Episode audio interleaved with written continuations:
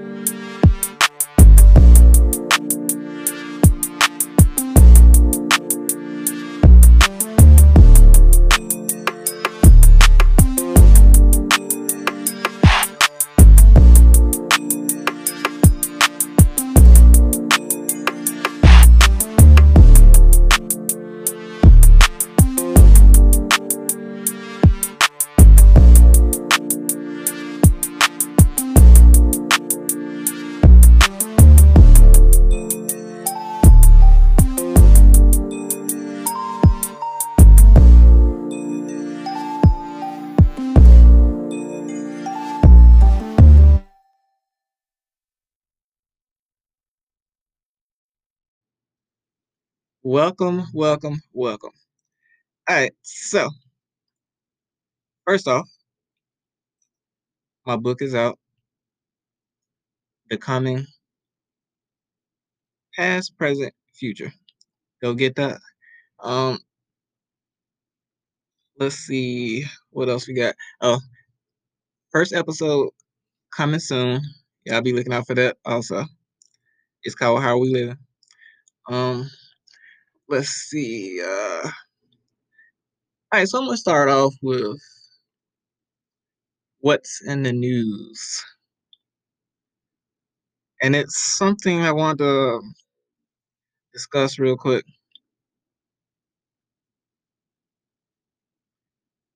Um, this is an article I found on CNN. It's called Evanston, Illinois approves the country's first reparations program for black residents. And I think Asheville, North Carolina did some with reparations too, but it wasn't nothing serious though, from my understanding though, right? But let me read what this one says though. So it seems like a lot of local areas are trying to do something, but we'll see. Uh, officials in Chicago suburb of Evanston voted Monday to release the first batch of funds in a program offering reparations to Black residents whose families have felt the effects of decades of discrimin- discriminatory housing practices, according to the Chicago Tribune in Evanston now. Um, so I guess it's a start, right? But uh let's see. It is the first of its kind in the country. Edelman, Robin Rue Simmons, and the Evanston City Council developed plans to direct revenue from a 3% tax on legalized cannabis into assistance for home loans.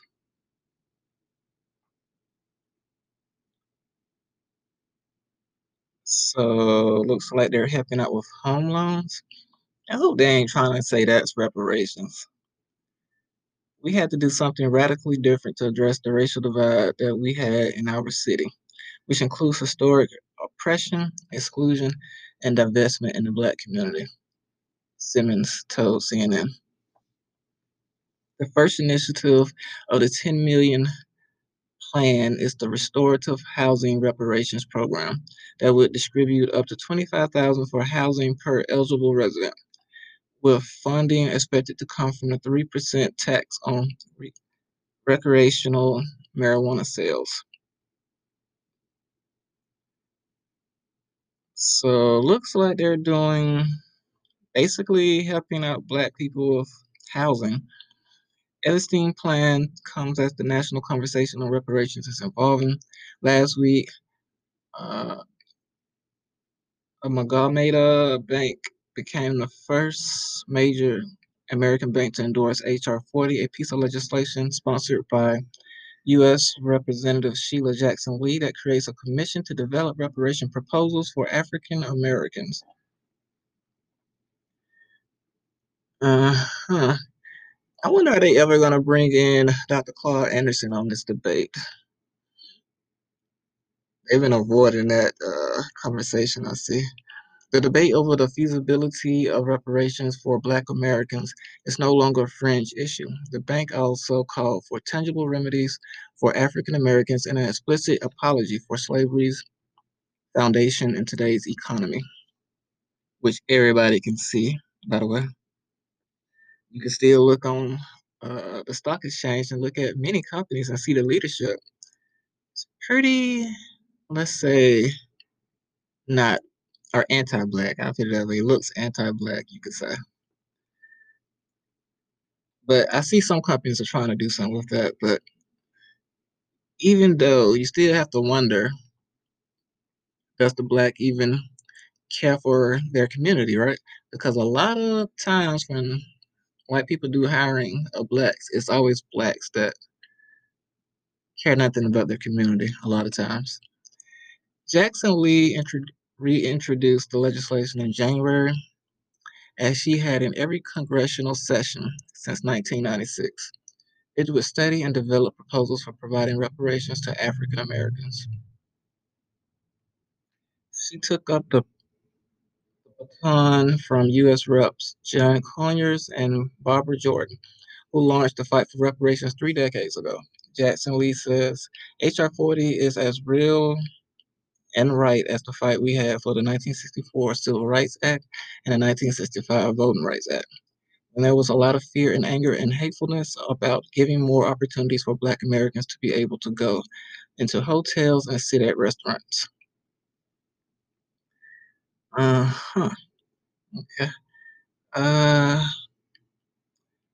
Jackson Lee is among those expressing optimism about the latest chapter in the fight because there might be more attractive ears with Vice President Kamala Harris and President Joe Biden in office. The debate over reparations is no longer on political periphery, said uh, Pulitzer Prize winning writer Nicole Hannah-Jones.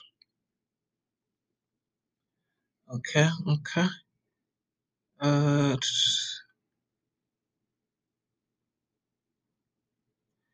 it has been considered a fringe issue, kind of a radical issue, one that would not see talked about in kind of middle of the road politics, but that has changed. Evanston is just the latest government to seriously consider how it might compensate the descendants of enslaved African Americans. Okay. Last summer, the city council in Ashford, North Carolina voted overwhelmingly in favor of appropriating funds for the benefit of Black residents.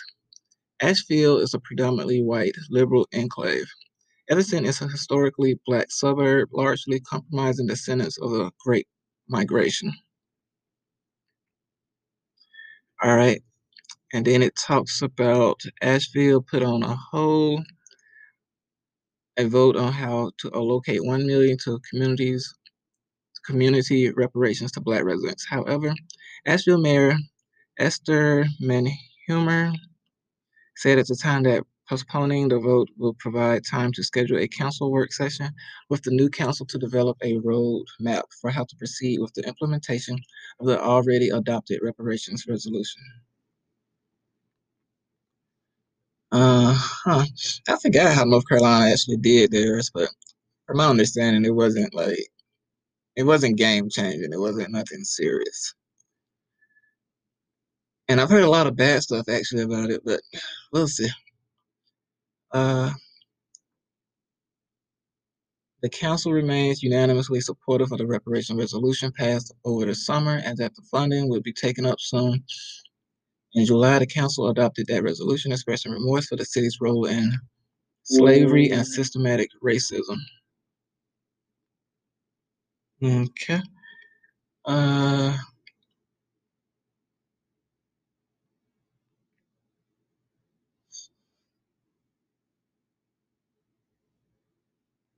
It said in Evanston and Asheville, experts were called to help uh, formulate reparation plans. One of those experts should have been Dr. Claude Anderson, but I'm gonna go on. Uh, when Simmons realized that the local racial uh, wealth divide was withstanding multiple equity, diversity, and inclusion initiatives. She called upon National African American Reparations Commission, uh, convener and Institute of the Black World 21st Century, President Ryan Daniels to help Evanston develop an action plan. Okay, I've never heard of this person, Ryan Daniels. I ought to go look him up. I'll look him up later. Uh, let's see.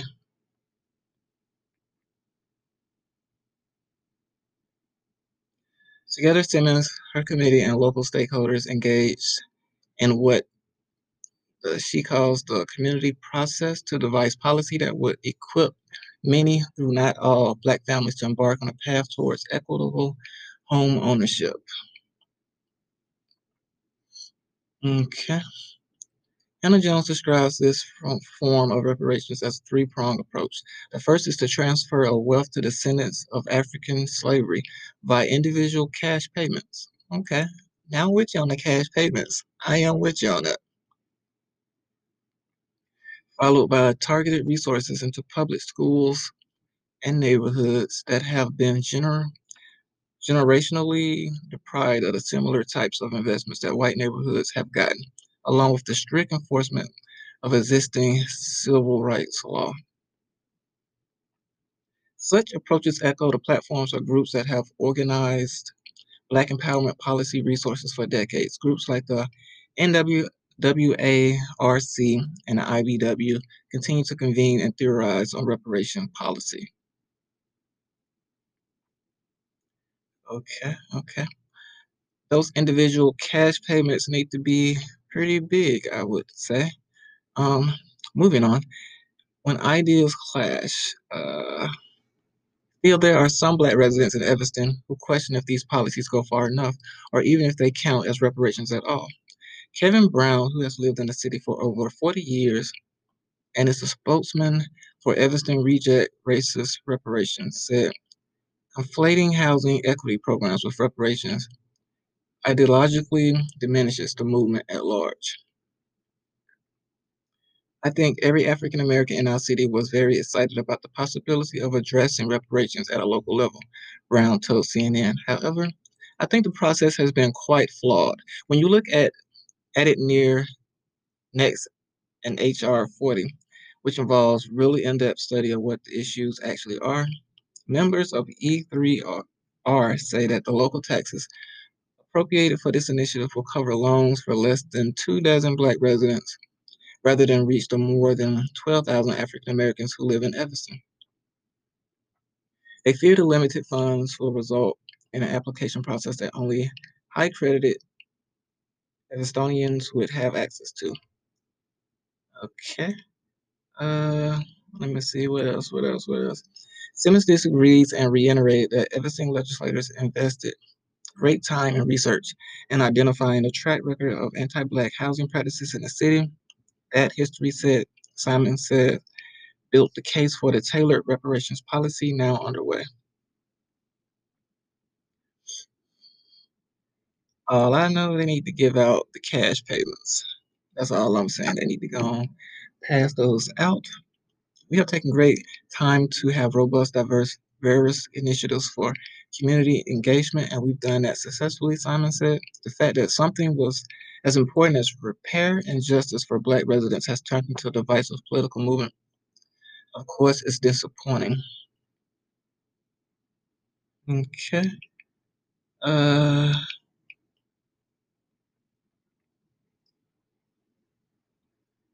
putting a price on promises reneged. Uh, when Daniels first consulted on its wording, HR 40 was still very much in its infancy, though its material inspiration was already decades old, named for General William Sherman's Field Order Number 15, a promise of 40 acres and a mule to former slaves at the end of Civil War, which never actually came to Black Americans, by the way, or descendants of slaves. The resolution was introduced by Michigan Democrat Conyers in 1989. The initial bill was purely a study bill, Daniels reflects.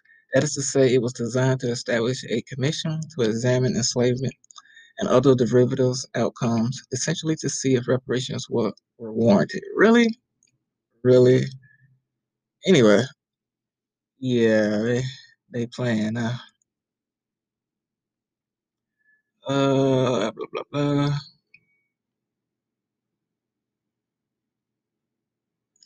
A small handful of cities setting examples of what reparations can look like, there is more momentum for federal healing initiatives to address what many refer to as America's original sin. Reparations for African Americans was based on paying reinstitution for 250 years of slavery, followed by 100 years of racial apartheid, which we often call Jim Crow. So it's really an attempt to address both the moral harm and the crime that slavery and Jim Crow were but also the wealth gap that was created by both of these institutions, Hannah Jones told CNN. Let's not forget the towns that African Americans had built that were also destroyed, like Black Wall Street, right? Um, and there was like a city in Georgia. I mean, there's like cities everywhere that were destroyed. Um, Durham, North Carolina, was also sort of like a Black Wall Street. So, yeah, man. Uh, the future of federal level reinstitution. I mean restitution. In the wake of the Black Lives Matter movement resurgency last year, sparked in part by the killings of Breonna Taylor, George Floyd, and uh, Ahmaud Arbery, there's real potential for reparations legislation to be pressed, I mean passed in the near future. Less than a month into President Biden's term, White House Press Secretary Jen uh, Psaki confirmed that the president supported a study on the matter. But while there seems to be a growing agreement among the HR 40 co sponsors, cultural experts, and the executive branch of government that America has reneged on its promises to African Americans, there's less accord on what the actual price of human bondage is and how the government might begin to pay it. Uh, how about cash payments? I mean, that should at least be the start, right? Um, I think the reality is what we will, as Black Americans, never gain an entitlement that is commensurate with the suffering we endured, said Shelby Steele, who has specialized in the study of race relations, multiculturalism, and affirmative action for over five decades. Oh, by the way, white women are actually white women get more from affirmative action than black people do which I find interesting. A lot of legislation that's passed for Black people, usually or somehow, other groups always get in on it somehow. Um, the civil rights uh, law, LBG or yeah, LBGTQ, they have um, somehow got on the civil rights bill or civil rights law. But anyway, Steele, a noted conservative scholar who was appointed a Stanford University Hoover Fellow in 1994, believes that the argument for reparation detracts for, from Black people's self determination. Uh, this must be one of the conservatives. Reality, Steele argues, is that Black Americans will get about exactly as far as they take themselves as they focus on education and develop the skills, value systems that enable them to thrive in moderate and modernity. Um, so they're talking about some. Uh, I like to call them Oreos. That's like the new political correct term. I'm gonna say. I'm not gonna say the. I'm gonna call it the C word. I'm gonna say Oreo. um, after the Civil War, the federal government saw generations of social equity initiatives to which Black citizens were denied access, despite having built many of the institutions that devise these method methods of public investment. The GI Bill, Homestead Act, even some aspects of the New Deal were not as readily available to African Americans as they were to their white counterparts. And that is so true, by the way. And a lot of this always happens because you get these government programs, but the people that are actually controlling the program is a white supremacist. It always happens, it seems. And so, if you're going to use socialist policies or government programs, the right person has to be in control or be the one that's over that particular program. But a lot of times, as with the GI Bill at that time, black people wasn't getting the GI Bill. Um, and it was done on purpose because of racism. And none of this stuff has been addressed. We had redlining, all sorts of stuff. None of it has actually been addressed. So the question or the title of this episode is Will Black Americans vote for the Democrats if they don't pass reparations? We have the we have the Senate and we also have the House of Representatives. Will black people vote for the Democrats if they don't pass reparations? They could at least start because they owe us a lot, but they could at least start it, right? Cash payments. But and they can decide on whatever else you know that we're owed. Um, they want to give us something for housing, but the start of it needs to be cash payments. I would say at least. But will black people still vote for the Democrats if they don't pass reparations?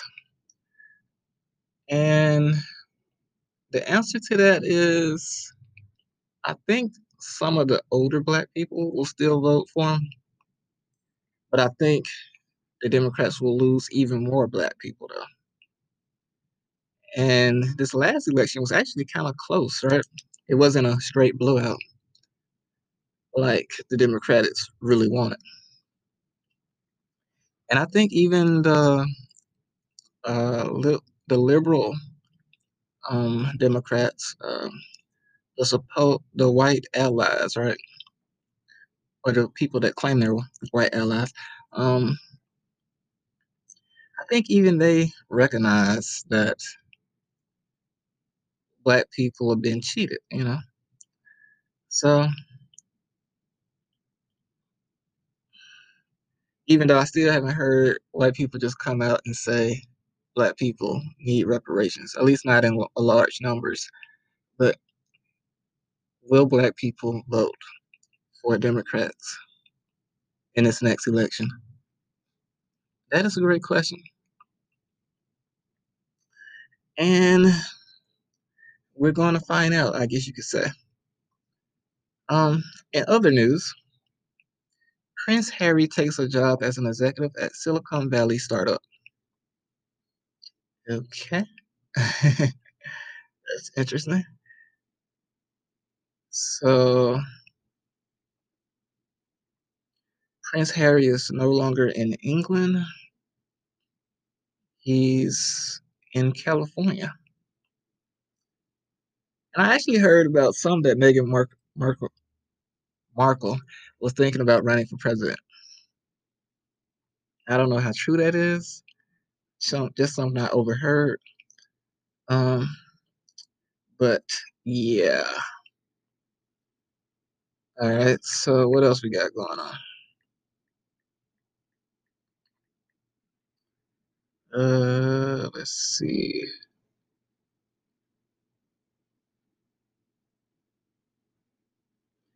Clubhouse is coming to Android, but not for a couple of months, which is how long the creators of the Buzzy app say it'll take for them to get the Android version ready. With the drop-in audio networking app still not still be hot by then, or will people be over it by, over it already? Let me repeat that. Will the drop-in audio networking app still be hot by then, or will people be over it already? I don't know. Um, I still find it interesting that it was black people that made it hot. And black people don't even check to see who the owner is. They don't check to see does this owner su- support the black community. They just kind of support people, right? I still see people posting about um clothing brands, right, that are not owned by black people, but it's black people that supporting it, right? Um, from Gucci to Chanel, Dolce, Dolce Gabbana, And it's like black people being so conditioned, right, to support other groups and not their own. So I think we should clap for white supremacy because they have done so much damage to the black community. And probably about 50% of the black community now. I, I don't know if they're gonna make it back. I really don't. Um, but anyway. Uh let's see. It says Clubhouse has now topped 8 million global downloads per App Annie. The sharp growth is attributed to several high profile guest appearances, including those from Tesla and SpaceX founder Elon Musk and Facebook CEO Mark Zuckerberg. App Annie also estimates that 2.6 million plus of the total global installs took place in the US, a figure that highlights the app's global appeal. Okay. Moving on. Uh, Axiom Space, a startup that's building future commercial space stations and flying the first private astronaut mission to the internal, I mean international space station using SpaceX Dragon spaceship, has raised 130 million. Axiom has already been involved in Tom Cruise's uh, um, ambitious plans to film a movie on the ISS. So he wants to film a movie on the International Space Station. It's pretty cool. That's dope. Uh, let's see what else we got.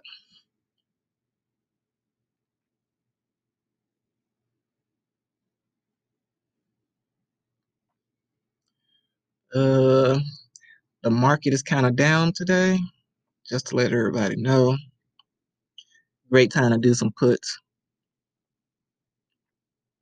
Elon Musk, the controversial and enigmatic entrepreneur who heads up SpaceX and Tesla, has reached a status uh, that only three others have held. Uh-uh. Only three others have held in the past two decades. World's richest crowd. That's kind of old.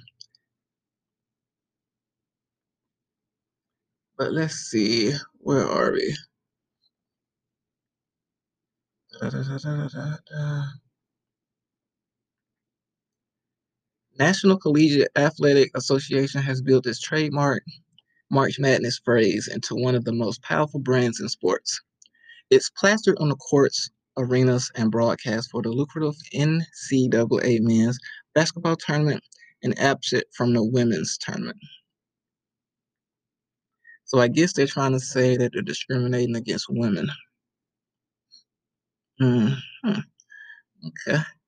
The reason for this absent is that the NCAA has withheld use of the March Madness brand from women's college basketball.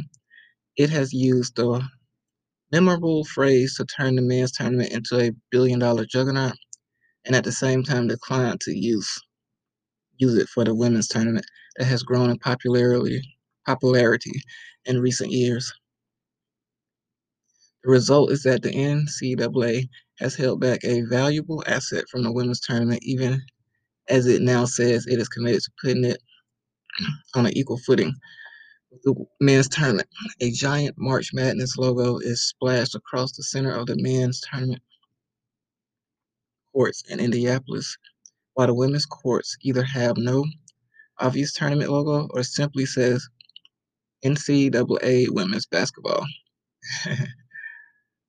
so looks like a lot of people are upset about that. Mm, not surprised. Anyway.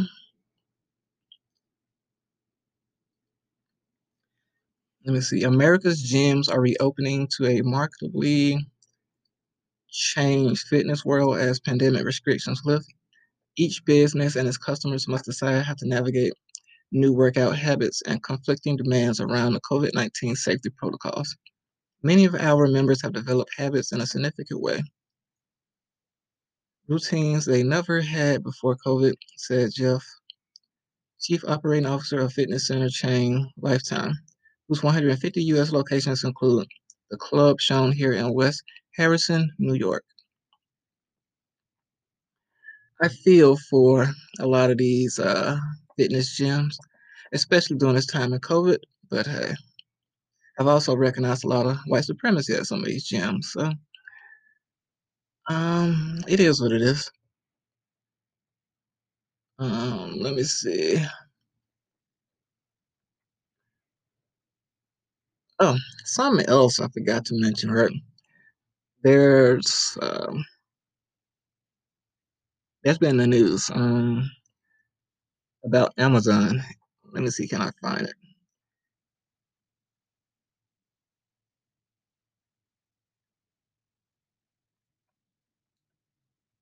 Give me one minute, one minute. All right, here we go.